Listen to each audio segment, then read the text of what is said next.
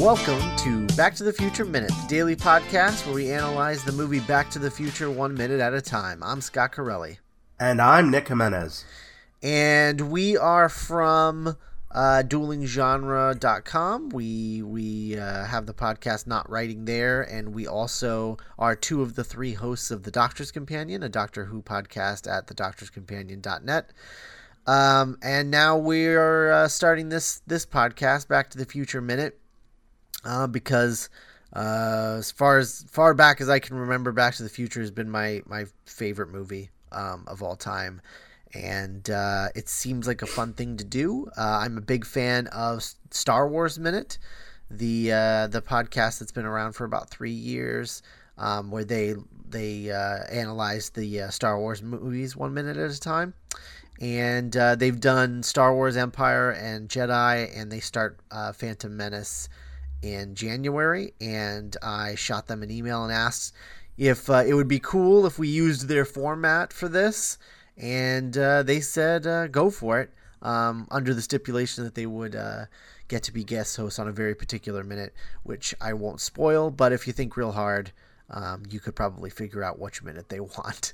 Um, it's the Calvin Klein scene. Yeah, of course, right. So you know, we, we we kissed the ring, and and and they approved it. And the thing that pushed me over the edge was that there was another podcast uh, from the ifanboy.com guys called Goodfellas Minute um, that started up where they're doing Goodfellas one minute at a time. Um, and I was like, oh, other people can do this. So then, so then that's when I, I shot them an email and just asked, um, and they uh, gave us the blessing. So here we are, and uh, you know, definitely go check out those other shows if you can. They're both at um, StarWarsMinute.com and goodfellasminute.com respectively also both on itunes. So go uh, go check those podcasts out. They're excellent both of them. Um, but we're here to talk about back to the future.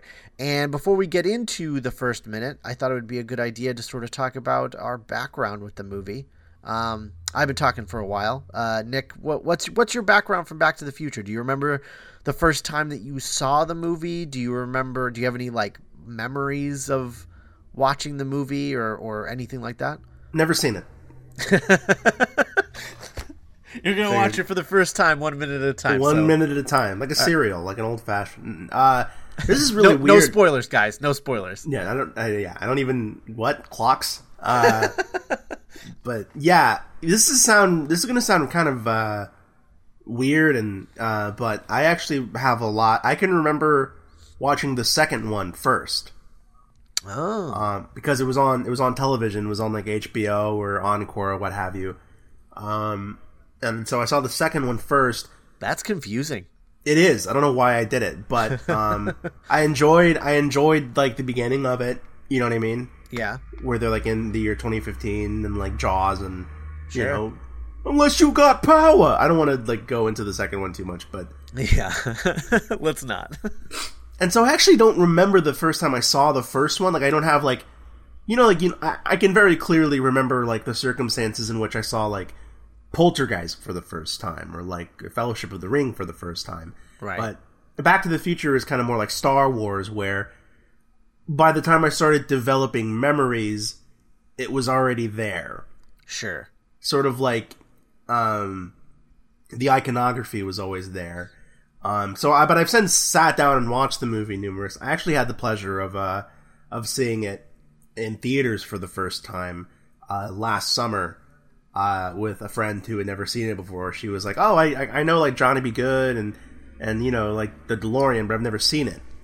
So I was like, dude, like, we gotta go. So we went to go see it, like that Cinemark series thing that they do. Yeah. And, you know, watching it in the theater is kind of like watching it for the first time because you really start to admire the effortless like blockbuster swag of the movie. Yeah. Um, so yeah, but it, it's a movie that Scott and I bring up anytime we we we're, we're writing a any kind of project, be it a screenplay or a, a script for anything. Like Back to the Future will come up yeah. eventually. I guess we um, should probably point out that we're we're writing partners. Yeah, yeah. Scott Scott and I are writing partners. We have been for almost half a decade now. Uh, um, back when the thing was uh, watching shows episode by episode. Right. Now it's watching a movie minute by minute. Yeah. Yeah. Um, Yeah, Meteor so, Geek. So my my my Back to the Future background is actually kind of weird too, because as far as I can remember, um, You wanted to be a gangster. yeah, as far as I can remember, Goodfellas minute. Uh, as far as they already did that minute. Um, Oh, cool. as far as I can remember, uh, I I believe the very first ex- Back to the Future experience I ever had was at the opening of Back to the Future: The Ride. Oh. Um, I, I'm pretty sure that my dad took me to, to that ride before I knew what Back to the Future was. And I just remember him describing it and just being like, yeah, you know, you, you fly in this car that's a time machine. And at one point, you go back to the dinosaurs, and a dinosaur eats you and spits you back out again. And have you ever ridden the Back to the Future ride? I've never been to uh, that. Uh, is this Universal Studios? Yeah, it was Universal Studios. I've never been. Oh, okay. Well, um, uh, so there is there is a part where that happens because the whole idea is that you're like chasing Biff. I'm sure that at some point we'll end up doing a, a show about Back to the Future the ride because there's a um, they have the like the videos are up everywhere. Um, Oh, cool. Because when they retired the ride, Universal like put the ride footage up so that it was like available for anyone to watch. Um, so uh yeah so i was like five i think because i believe that opened in 1990 so i think it was like five maybe six. And um uh, for those of you uh, doing the math at home yes that means i was born the year that back to the future was released. Um so i remember going to that ride and i remember being like five years old and not really having a firm grasp on reality. So when my dad, when my dad told me that uh, there was a part in the ride where like that you, you're gonna be in a car and it's gonna it's a convertible and it uh, you're traveling through time and a dinosaur is gonna eat you and spit you back out, and that just sounded like why would anyone want to do that? And that sounded like the most terrifying prospect I've ever heard. And so, you know how in rides you have like you have like the exterior queue and then the interior queue, and then on some rides, especially like the the hydraulic based rides, there will be like a a pre ride segment um, where you sort of like get all the inf- safety information and everything before you actually get into like the the ride portion. Sure. Well, I was in that portion and it was like, "Oh, you know, be careful of this." And it was making all these back to the future jokes about ridiculous things that could happen to you in this DeLorean, this convertible DeLorean. Yeah. And I flipped out. Like I don't I don't think I've ever had that big of like a freak out when I was when I was a kid. Like I flipped out. That's really I- interesting to me because you're such a kind of earnest disciple of the art of the theme park ride. Oh yeah. Well, and I think it all really comes down to this moment. The moment where this this theme park ride was so convincing to my 5 or 6 year old brain that I was scared of it. Like terrified that it was real and that like I was to die because just because the dinosaur eats you doesn't mean it's to spit you back out. Of course, yeah. right so so i was terrified and i i w- didn't ride the ride like i i went to like the little there's like a little daycare for like scared kids Um, that most right yeah that most rides have Yeah. And of course. uh, That- I, I I lived there. yeah and and so like I, th- I just went to that and waited for my dad to get off the ride and he was like really embarrassed and it was a whole thing but um i remember that moment and so then when we got back i believe my dad was like so upset that i hadn't ridden that ride because it was like the whole reason we went to the park Sure. was because he wanted to share the experience of riding this ride with me. And so then he was like, okay, maybe it was a bad idea to take you, try to take you on this ride before we actually watch the movies. So now we're going to watch the movies. And it was like a Sunday or a Saturday, you know, and then we just watched all three in a row, I think on Laserdisc, if I'm not mistaken. Did you go back to the park that same day? No, no, no, no, because we lived far away from Orlando. Um, where the ride was. But we went back, I think, the next year because we went to a theme park just about every year. Um, because my parents were divorced, so I would see my dad over the summers, you know. So we would usually go to a theme park like every summer. Um, and then I think we went the next year, and then I rode it, and it was like, I, it's like the greatest ride. Um, Sure. like I, I love that as as far as like dark ride, thrill ride, kind of hydraulic based rides, motion motion rides. I don't know what you call Yeah. those. I'm sorry that I'll never get to go. Yeah, I mean, I'm I'm sad that I won't ever get to go again because it's the Simpsons ride now, which is weird. Um, because apparently Back to the Future was outdated, but The Simpsons wasn't. I whatever. Um, um, I it, it does it it's weird though, right? That Universal Studios is they they change their whole thing where they're like, ah, these rides are outdated. Um, so let's change them and it's like but you're universal studios and those are all your big movies like what do you Yeah. have now Like people are like, what? They're gonna do like the Pitch Perfect ride? right exactly exactly um so you I like know. have to? Never, never mind. I was about to make a joke. because they got rid of king kong they got rid of jaws they got rid of back to the future They got rid of Jaws. yeah Oh man. Yeah. Well, see, I've never, I've never. This is so off topic. I've never been to any of the big theme parks. okay I, I've never been to Disneyland, Disney World, Universal Studios. None of them. I, the the only thing I've been to is like Six Flags because I'm from Texas, sure uh, and like Hurricane Harbor. But so you and I are like, I've had none of the theme park experience. So whenever these past like six years of friendship, whenever you bring up anything, I'm just like, I have no idea, but it sounds cool. well all right well one day we're gonna go to a theme park together My dream is to go to uh, to Hogwarts. yeah i mean that was that was really fun um you would love that I would cry yeah we we should yeah we should go that'll be fun and then do a podcast. yeah. Um, so anyway, so that's that's my first experience with with Back to the Future is that I was too scared to ride the ride, and then my dad was like, maybe we should watch the movie so you can understand. Because I think you realized that he was just describing everything to me, and that I had no Frame of reference. yeah no frame of reference. So he was just like, yeah, you're traveling through time in a convertible, and a dinosaur eats you. I remember there was this uh, Batman uh, show at Six Flags, and you go in, and it's like you know, it's like a it's like an amphitheater kind of deal, mm-hmm. and like you know, the Joker's like, "Hey, welcome to the jungle, baby. You're gonna die," and then like Batman comes in and like and like beats him up. Yeah. But I knew who Batman was, but I can only imagine being like a little bit younger and being like, okay, there's this psychopathic clown that's gonna try and kill us, but this other psychopath is gonna like drive into the theater and beat him up, and we're gonna watch. Is that like one of those stunt shows? Is that what? yeah, yeah, it was that was- definitely yeah. yeah. And this is right around the time of Batman Forever, so it had like that Batmobile. Oh yeah, Yeah, yeah. Good old Six Flags over Texas. good old that Yeah, I've been there a few times. Where Bugs Bunny and Batman can just chill out together. Yeah, it's true. Um, all right. Well, uh, yeah. So, so I watched those movies and kind of became obsessed with them, and they became sort of my go-to movie to like watch at, at any time when I was when I was young. Um, Sure. And uh, you know, I remember going to my grandmother's house a lot um, because that's where I would go when my dad was working. It was like my own personal like daycare kind of thing. And uh, I would go there and I would just I would come with the three Back to the Future VHSs and I would just watch them over and over and over and over. again. Which one was the most beat up?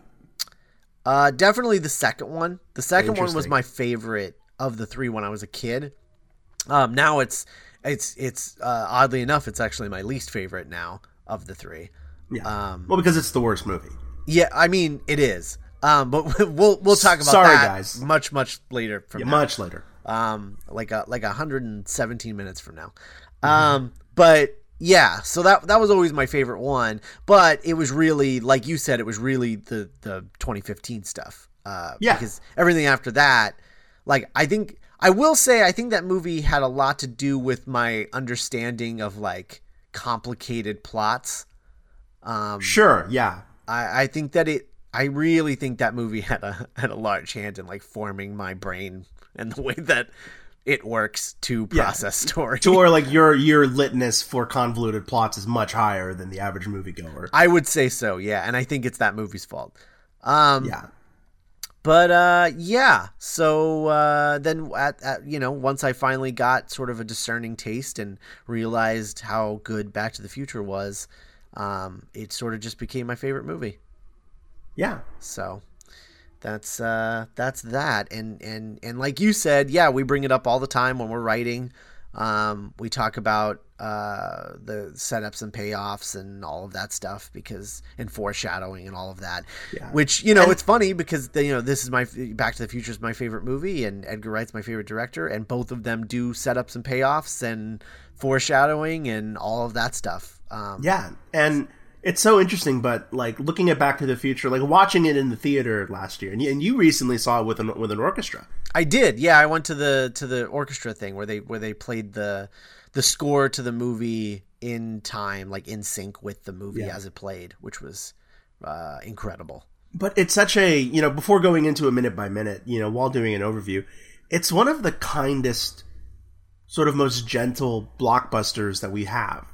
Yeah, I mean, you look at like you know Man of Steel, or even even a good movie, you know, like like uh, like, like, like like like Age of Ultron, or you know, people are getting murdered and like buildings are crashing and right. the apocalypse, and no, like if it's my understanding, not to get into spoilers, but nobody permanently dies in Back to the Future. I don't think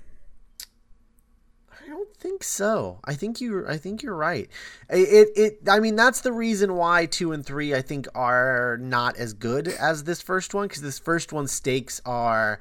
I got to make sure that my parents fall in love. Like, yeah, it's it's, it's nice, just like they're just yeah. the, it's just the sweetest like hug of a movie plot. You know. Yeah. Whereas the second and third ones are more like uh, my dad's dead and I got to figure out why and how that happened. I got to stop it from happening. And then the third one is, oh, Doc is dead and I got to figure out why and I got to stop it from happening. Um, and and you know they raised the stakes in the in the second and third one, but they made them sort of mere movies. Yeah, um, yeah. And but Back to the Future, like, there's no guns. There's no. There's very little like, you know, and but it also feels like an adventure. Right but in just the smallest way. Like that, I mean, we'll get to it, but like the biggest fist pump moment of this whole movie are two uh two supporting characters falling in love and kissing. Yeah. That's crazy. That like Back to the Future is a movie that could not be made today. Period. No, because it's like, well, where's the where are the stakes? There's no stakes. Right, right, exactly. Where's the stakes? They're emotional stakes. Okay. Where's the prophecy that Marty was always meant to be like the traveler? oh God. Or like in his like if back like, to the hashtag if Back to the Future was rebooted. Yeah, or like if, if like if like Kurtzman and Orci wrote Back to the Future, you know. that just that just gave me like like a cold chill. Sure. Oh god, like Jai, like Jai Courtney as as Marty McFly. Oh no. All right. Well, let's talk about let's talk about a terrible what if situation. the Back talk, to the Future Part Two of yeah. Uh, let's get let's start talking about the movie. Um, this preamble will not be part of the show going forward. Just so no, we know. won't. We won't. We won't go this much into prologue every time. Right, just for the first episode. Um, so here we go. Today we are going back to minute one, which starts with the Universal logo and ends with a clock, several clocks, in fact. Um, so, starting on that Universal logo, that Universal logo, which I am a big fan of, um, it's sort of like the one that feels like movie magic to me. Yeah, because it's it's so lush and like yeah grainy, you know. Yeah, yeah and I love it. And what's funny is I associate it with 80s movies, but what's interesting is that I found out that the logo was actually created in 1963. So at this point, that logo was 22 years old. Yeah, but it feels so specific to like films of the 70s and 80s or the 80s. Yeah, it does. It does. Like it just it reminds me of of Amblin movies, really. Yeah. Which it, which is it funny because you know well, well doesn't the Amblin logo remind you of Amblin movies? And, it, yeah. and it's like eh, not really. It's kind of the Universal ones. Yeah, like, yeah. The Amblin logo just whenever I think of the Amblin logo, I just think of like like the Goonies or like E.T. ET. Well, I mean, of course, but yeah. Wait, did they did ET have the Amblin logo on it? That seems a little bit like I don't. I doubt it. Probably it seems a little bit self-serving. It was probably created after that. okay, did they Um, know even back then? Yeah. But Okay. but yeah, so this this Universal logo just like feel it, it feels like Yeah, these kinds of 80s yeah. blockbuster movies. Like if you if you and I are ever lucky enough to like make a movie for Universal, I would love to like bring back that logo. Oh yeah, that would be that would be really cool, especially if you were do we were doing a throwback kind of thing. What Yeah, was like- Super 8 made for? Um, Was it DreamWorks? yeah, I want to say it was like DreamWorks. God, it would have been so cool if that had been Universal. Yeah, I remember it had the Amblin logo, which is really cool. Yeah, that was cool. That was super Yeah. cool. Um but Super Eight. yeah, I, I I love Universal uh just because of all of the the history of movies that they've done. And It's- you know, and they take chances. they like, do. They do. They're having a they're having a great year right now. and they don't own any superhero properties. Yeah, that's what's so dope. But if you remember back in like 2010, when like Scott Pilgrim versus the World came out, I remember reading in like the trades like, "What's Universal doing? They're crazy. They're gonna, they're never gonna have a hit again." But now, Yeah. like you know, five years later, they're they're on top. Could you imagine if Scott Pilgrim had blown up and become like a cultural icon and there was a Scott Pilgrim versus the World ride Oh my gosh, that would be amazing. at Universal Studios? Oh man. you just you just you live the opening credits. yeah, just uh what a man, crazy. I I love I love Universal. Universal has made like all of my favorite movies. Yeah, like you really you forget because you know the average moviegoer doesn't really care or doesn't really notice like what studios. But it's kind of like if you look back and you if you don't know what like Sub Pop is, but then all of a sudden you look and I'm I'm not comparing Universal to Sub Pop, but like you're like oh whoa like this studio is weirdly responsible for like a lot of why I enjoy the things that I enjoy or like the movies that I love. Oh yeah, absolutely. Um, so after the Universal logo, uh, which was retired in 1999 and replaced with the 75th anniversary logo, which was the logo that was used through the 90s. Uh, so movies like Jurassic Park and um, Liar Liar and stuff like Land that. Before Time. Uh, I think sequels. Land Before Time was 89 or Well, that well the sequels had the one with the little remember the little plane guy. Oh yeah, yeah, yeah. That's right. Like I remember. hey. Yeah.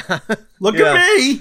But the the one with like the big um the big build up music, you know, Oh, yeah. and like you you it starts off with yeah, yeah, it starts with like cresting the horizon, you know. Have you ever seen the video of uh, if that happened in real life? No. Okay, I'll, I'll have to show you. But it's like, what if like that logo was just part of like a day in the world? Oh man. Anyway, yeah. Um so so yeah, so that So logo, Super Eight, by the way, so sorry, Super Eight was Paramount. Ah, that's right. That makes sense. Okay. Um so yeah, so that that this Universal logo uh, was retired in in 1990 and that 75th anniversary one started up after that. Um and Does that mean been, that, it's um, been sort of variations of that one ever since. really. Sure, yeah. Um, it's Um, been pretty close to that one. Does the three does it, is Back to the Future Part Three the only one that doesn't have that new that that classic Universal logo? Because if I'm not mistaken, wasn't that 1990? Yes, it was, and I believe you're right. But I believe, if I'm not mistaken, Back to the Future Three has the uh, the 75th anniversary logo that start that goes through like the history of the Universal logos. if I'm Okay, not cool. mistaken. Um, which was just, I believe that particular one just came with all the movies that came out in 1990.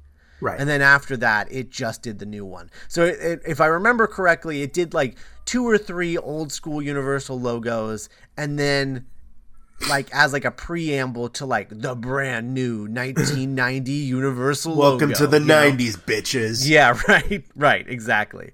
Um, so uh, so there's that.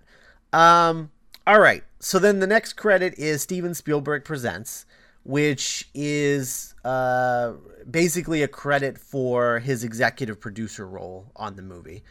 Um, and you know, obviously, its connection to Amblin Entertainment and all of that. You got your Gremlins, you got your Right. Uh, before this, before Back to the Future, Steven Spielberg had executive produced Goonies, Gremlins, Continental Divide, which was a John Belushi movie written by Lawrence Kasdan, and then Zemeckis's uh, two previous films, Used Cars and I Want to Hold Your Hand. Uh, he did not have anything to do with Romancing the Stone. Um, Yeah. but but so those are the those are the ones that like Steven Spielberg presents came before uh, uh, before Back to the Future. After Back to the Future, obviously that became a staple of things. It's now it's like Steven Spielberg prevent, presents Transformers Four. Um, Yeah, it, it so- almost, it, it, uh, unfortunately, it almost, you know, Spielberg is still at the top of his game. I mean, you know, Lincoln and, um, Bridge of Spies looks great. yeah, Bridge of Spies looks really great, and I'm a big fan of Warhorse, but like, unfortunately, like, you know, from executive producer Steven Spielberg, just is really doesn't have that that promise of adventure that it used to. Well, because now you're right. Now it says from executive producer Steven Spielberg. It doesn't say.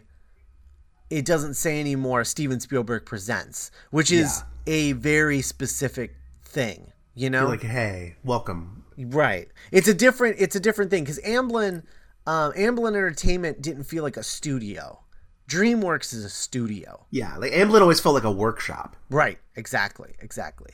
Um, also interesting to note, uh, which will well, you well, you know what? I'll save this. We'll save it. Um, I'll come back to that other thing. Okay, so uh, then we get a film by Robert Zemeckis. Um, this is his fourth film. Uh, as mentioned before, his previous three. His first film was "I Want to Hold Your Hand," which was like a, a Beatles kind of movie. Um, Never seen it. it's about Beatles, like these girls who are Beatles fans and they want to meet the Beatles. Um, it's uh, it's it's it's fun. It's cute. I like it. Sure. Um, it's just that it's uh, it's it's hard to watch because it isn't really available on any modern device. Oh, I thought you meant like it's hard to watch, like physically. no, no, no, no. It's just not available. It's like not on. I don't think it's even. If it's on DVD, it's on a really like early DVD. Sure. Like it's it's uh it's not. where where one of the special available. features is like a bio of the cast and crew. Right. Yeah. Something like like a text bio that you can't Yeah. read because the Robert Zemeckis directed Six Days, Seven Nights, um then uh, used cars. which is I which I am a fan of. I think it's a very underrated film. I think so too. Um, And, it's, it's uh, a gem. It's a gem yeah, for sure. And there's a lot to be said about Kurt Russell's character in that being kind of like an R-rated Marty McFly. Sure. Yeah. Absolutely. Um, both of those films were also written by Bob Gale, uh, uh, Zemeckis's uh, Zemeckis's like partner, partner in crime. Um, and then they split off uh, so that because they were having trouble getting Back to the Future off the ground, and they wanted he wanted it Back to the Future to be his third film, but they were having trouble getting off the ground because neither um, I Want to Hold Your Hand or Used Cars were big hits, and uh, Back to the Future would require like a budget and executives who believed in it. Um, and, And it was also like I remember uh, reading that like Zemeckis himself was a little bit trepidatious to ask uh, Spielberg for help because he was like, "Well, they produced my last two movies, right. and none of them turned out like you know, you used cars and Want to Hold Your Hand weren't that successful. I don't want Bob Gale and I to just be the guys that only get movies made because Spielberg is like our, our buddy." Right. Yeah. So Zemeckis went and, and, and he was he was offered uh, to direct this movie called Romancing the Stone. Um, and he, he so he picked it up as like a work for hire gig and went and directed this movie and it became and, you know it's it's you know Michael Douglas and Danny DeVito and um, and and so like it's uh, Kathleen Turner, yeah Kathleen Turner it became a big hit and uh, a romantic adventure starring Michael Douglas and Danny DeVito. Yeah. Um I mean, I I would not watch that movie. Sure, especially now. Yeah, sure. Um so oh oh I I know that would be great. Um I would love that actually. Um Hey, I'm back. um He's pulling out of so trash. Romancing the Stone comes out, it's a big hit and it allows them to go to Steven Spielberg and be like, "Okay, now let's make Back to the Future." And and then uh, that's how we got this. Um, and speaking of Back to the Future, the next uh, the next uh, next credit is the Back to the Future logo. Um, Beautiful. beautiful logo designed by Nina Saxon, who also uh, he, she went on to design the logos for The Craft and Mrs. Doubtfire and The Little Mermaid, amongst many many others. Um, and then also uh, designed the logos for Forrest Gump and Contact for for Zemeckis and Romancing the Stone, which is where they met. Um, and uh, it's funny realizing that because because you know this opens with the Back to the Future logo, uh, whereas most movies nowadays are just the words like the title, just a title. Sure. Yeah. Um, there's no logo design or anything like that. Um, so to have that fully formed and everything before the movie, uh, like in time to like put it on the print of the movie is impressive. And um, yeah, and juxtaposed with the silence of the of the film right now, right? And the You know, tick tock, the the, well, yeah. the clock, right? because like you know you'd almost be tempted. You know, I don't know about, but like you know, me being not Robert Zemeckis, I would be tempted to open with like dun dun dun dun dun dun, dun, dun you know, just like Yeah. slowly. But it's almost cooler that it's like nothing. Right. Which is big- which is yeah. what they did in the um in the orchestral thing because they they added like 15 minutes of mu- music to the movie that wasn't there originally. Um that was written by uh Alan Silvestri. He uh he wrote like brand new music for it, including this like sort of uh like this sweet, soft overture um, for this whole opening credit sequence. Um, so when that Back to the Future logo came up, that's exactly what happened. Sure, yeah. Yeah.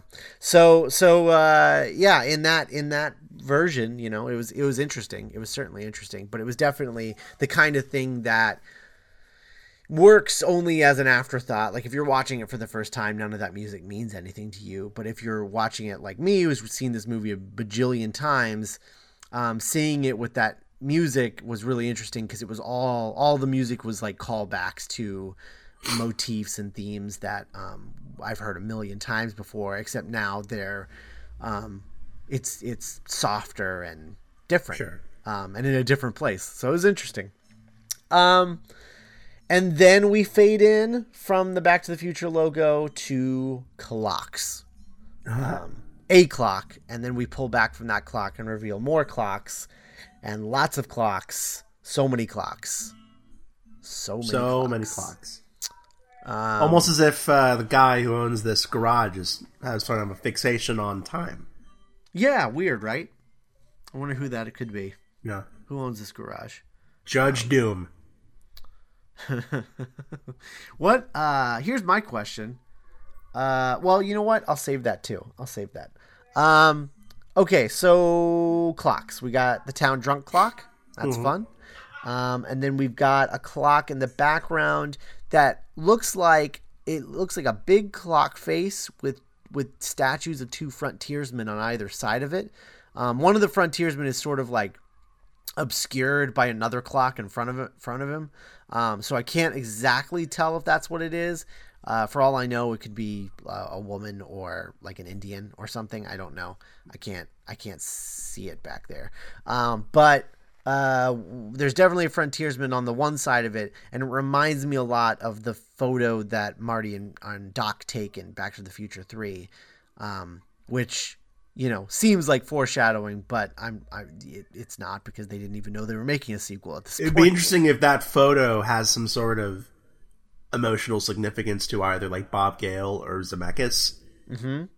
And that was just like, oh, like would be, would be cool if we made it look like that photo that we put into the first one. No, not a photo. It's a it's a clock. The clock, the clock, yeah. Yeah. But like, uh, Oh, I don't yeah, know. to make it look like the clock from the first one. Yeah, that's that's what I imagine. If if anything, if it's not just pure coincidence, um, I imagine that that's probably what happened. yeah. Um, but so uh, and then uh, and then after that, uh, we we sort of like pan up a little and reveal a clock um, that is sort of this ode to uh, the short film Safety Last, in which the third act involves Harold Lloyd, the star and writer director of of his like silent films, Famous silent film star, um, hanging from a clock tower, uh, which is what the third act of Safety Last is, and of course that is directly foreshadowing the third act of the movie. Um, so Where Harold Lloyd comes from the time vortex offering Right. to help. yeah, yeah, yeah. George has to marry Lorraine. well, I mean, he wouldn't say anything. He's a silent. he, he was unable. He was physically incapable of speech. he would just he would just move his move around and gesture, and then And a, then they'll cut to a title card. Yeah. and tell us what he said. Hark, a vagrant. Yeah, right, exactly. Um, so what notes did you have? Um, yeah, so the first credited. I gotta go. uh, the first. Uh, I live in Chicago. Uh, the first should be all the explanation I need.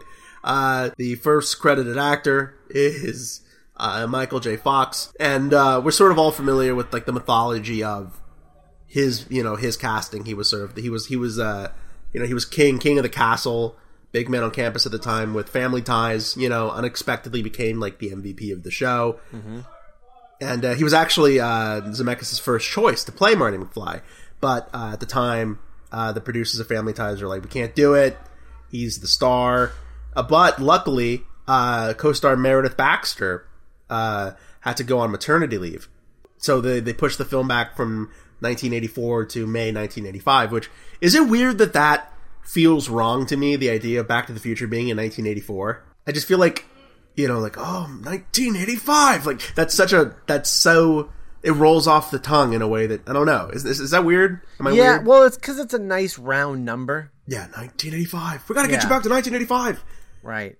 Um, It's a round number. It, it would have been super weird if it had come out in '84. 1984. Uh, and so Zemeckis' next two choices for the role of Marty were uh, C. Thomas Howell, who of course we all know as the um, the father slash construction worker in the Amazing Spider-Man, and um, Eric Stoltz, who uh, was recently uh, kind of the uh, the next big thing coming off of uh, his betrayal of uh, Roy L. Dennis in Mask. Right. Uh, he was so the were like- studio's choice. Yeah, he was the studio's choice. They were like, get get this guy. He's going to be a heartthrob. tell you what, 2015, we're all going to be remembering the 80s as one thing: the age of Stoltz. and so Zemeckis famous, you know, famously said that he went kind of, you know, no disrespect to Eric Stoltz, but isn't it weird that he's most famous for like being wrongly cast in something? Like, I don't know. When you tell, when you mention Eric Stoltz to me, the kind of first thing I think of is like, oh yeah, he was almost Marty McFly. Yeah, I mean that's definitely what I think too. I I do think it's interesting that they've still never really released any footage of him. I would. That's if I was ever in a position to where like I had like a low level like studio job, you know, if I was ever like a like a like a mail boy. yeah. Well, I mean, I'm a 23 year old man. I don't know if I'd be a mail boy, but mail boy, deliver this to Brett Ratner. Yes, sir. Uh, but yeah, no, like I would kill to find the Eric Stoltz footage just to watch it. Oh yeah. Um, Absolutely. Because it exists. There's no way they got rid of that. No, no. Uh, so about four weeks into filming, you know, Zemeckis kind of has famously said, like, I went against my gut. I knew Stoltz wasn't right, but I, I just went with it because the studio kind of thought that they knew what was best. Uh, Stoltz gave, uh, you know, like he was doing a ter- terrific dramatic performance, but was too humorless. Um, and Well, so and he didn't even get the comedy moments. Like apparently he would like take Stoltz aside, right, and just be like, "Hey, so can you like fall down here?" And Stoltz would be like, "Why would I fall down?" Like because it's funny. He's like, "But this isn't a funny moment." and it's like, and it was just it was just like it was just the case of someone not understanding the concept of the movie at all. Yeah, just not- just not getting it. Yeah. And so, you know, whereas, you know, you look at Marty, you know, look at Michael J. Fox, and he sort of has this natural comedic presence. Right. Where, like, you know, you want to, you, you want to like go and get like a like a soda with him after school. Yeah. You know what's weird? And I mean this is a weird comparison because in in so many ways are they not alike. But Sure. They I watching watching this um especially, you know, minute by minute and really like analyzing Sure. um analyzing what makes Michael J. Fox work as an actor um in this movie, I get a really big Chris Pratt vibe. oh, definitely, yeah. Chris, Chris Pratt, like everyone likes to compare Chris Pratt to like Han Solo and all of these like really like actiony characters, but it's like, well, that's just you're just saying that because he's got muscles. But the reality is, like, Chris Pratt has more in common with Michael J. Fox than anyone else. Yeah, definitely. Where he he's like, you know, you want to see Michael J. Fox. You know, Michael J. Fox is like your friend from school, Right. or like your boyfriend, or like the boy that you have a crush on. Right. And like, you know, if Chris Pratt wasn't like an Adonis, Right. which is almost kind of a, it's almost kind of a tragedy. I don't know. I, I have a lot to say about. Well, the whole know. Adonis thing, that's that's just like modern films. Yeah, and Right that sucks now. that it's like, oh, he has an eight pack. Now we can believe him as a as a as a like a leading man. Right. Right. Where it's like we kind of lost that whole like I don't know like It'll come back around. It'll, it'll come back around. Yeah, yeah. by the time by the, by the time we're making movies, it'll be uh Yeah, and so like regardless regardless of of the eight pack of it all, I feel like Chris Pratt is sort of this generation's Michael J. Fox. Yeah, where it's like, and it's a really underrated form of acting, where it's like, you know, people all the time like, oh, Michael Cera plays the same guy in every role. Mm-hmm. Oh, like Michael J. Fox is playing himself, but that's such a that's a skill in of itself because acting, you know, so many actors try to like cake themselves in act character makeupy, you know what I mean? Like I'm an actor, but Right. to just be like, oh, geez, Doc, this is heavy, you know what I mean? Yeah, but yeah. that that that's a very underrated skill. Yeah. Well, I, I think too, uh, and I'm sure we'll talk a lot a lot about Michael J. Fox over the course of this. Um, but He's, he's in a lot of the movie. Yeah. Um, but he there there's a difference between you know being the same in every movie, but like being the same in every movie but believably. You know? Yeah, Where like- there's never a moment like between Back to the Future and uh, Doc Hollywood and like the Family Frighteners. Ties and Teen Wolf. Um, or even like, or even like the Frighteners, or like Spin City, yeah, yeah, exactly. Yeah, exactly. All of those are just Michael J. Fox being Michael J. Fox, but Michael J. Fox sort of like bent through the prism of this character, Yeah, and like, it you know, always works. like in Curb Your Enthusiasm. It's like, what if he was a dick? Right. Um, and yeah, and so so you know, Stoltz leaves, and uh, back. So they were able to work out something with the Family Ties producers. Fox loved the script, but um, there's also this really kind of cool anecdote where he was, uh, you know, Zemeckis and Gale were always very quick to speak highly of Stoltz, despite him being miscast. And uh, yeah, and so yeah, so he, you know, they finally got their guy, and you know, the movie, the movie sort of everything clicks because of him. You know, like every everyone else gets to sort of be at their best because like Fox is kind of playing the straight man to them, but not a not like the straight serious man, but he's sort of he he's reacting to everyone else's strangeness. Yeah. Uh, Speaking of strange, uh, the next credited actor, uh, Sir Christopher Lloyd, Sir Christopher Lloyd. as uh, Doctor Emmett Brown. Yeah. Yeah. He had just he'd kind of just done Taxi before this, right? Did you know who you know who the first choice for uh, for Doc Brown was? No. John Lithgow. That that's really funny because that makes so much sense and I've actually thought about cuz you know there was that there was that threat of rebooting the Back to the Future franchise um Sure. like a few years back there was like a threat like around 2010 or so there was Yeah. the threat of rebooting it cuz they they were talking about getting may possibly getting another Back to the Future out around this time you know Mm, yeah. and I I had always thought like ah like what would what would you like who would you cast in that like what like who could possibly play those roles again and the only character the only actor that I thought of that I was like maybe was John Lithgow as as as Doc Brown so that's interesting that he was You know, it'd be a choice. solid. You know, be a solid Doc Brown. Hmm. Uh, this is so weird and like, but but think, but stay with me. Imagine.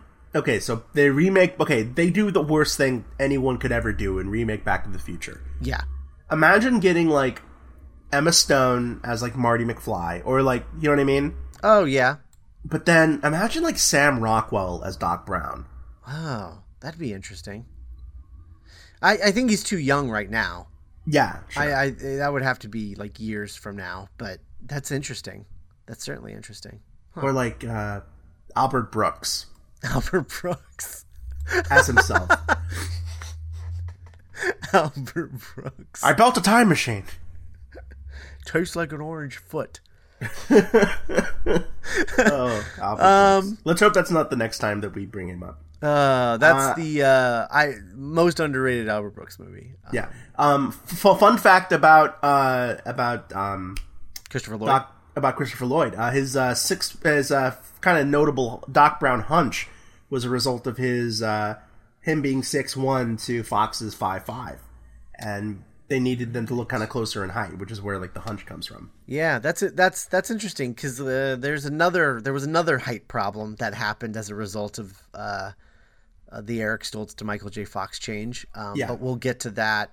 Uh, I think next week actually. Okay. Yeah. Um, but it's a it's an interesting one because what a what a crazy alternate 1985 that would have been. Mm-hmm. Um, so is that it? Is that all we got for this minute? Because we have we have we have talked for almost an hour about this minute. About one minute. Yeah. Strap in, guys. That's not going to be the norm. Let's let's get. This just has a lot of pre-information going on. Um, but uh, yeah, look. Yeah, these episodes are supposed to be like yeah, 20, maybe 25 minutes. so Hey, we're doing our own thing with it. Yeah, that's I guess that's true. We'll see how it goes. Um so that's it for this episode. Come back tomorrow where we're going to be talking about minute two. In the meantime, you can follow us on Twitter at BTTF Minute, or you can go to our website and leave a comment at www.backtothefutureminute.com. Um, I don't know why I said the www. I just read it and then it came out of my mouth. Uh, everyone knows that that's how the internet works.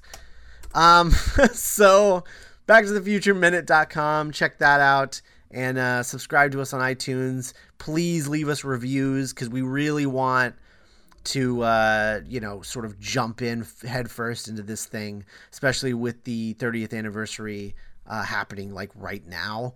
Um, we want to get as many eyes on this thing as possible. So leave reviews on iTunes, tell people about the show. Uh, you know, follow us on Twitter, get other people to follow us on Twitter, all that stuff. Get people to uh, listen and check out the show if you like it. Um, and uh, we will talk to you tomorrow. Bye.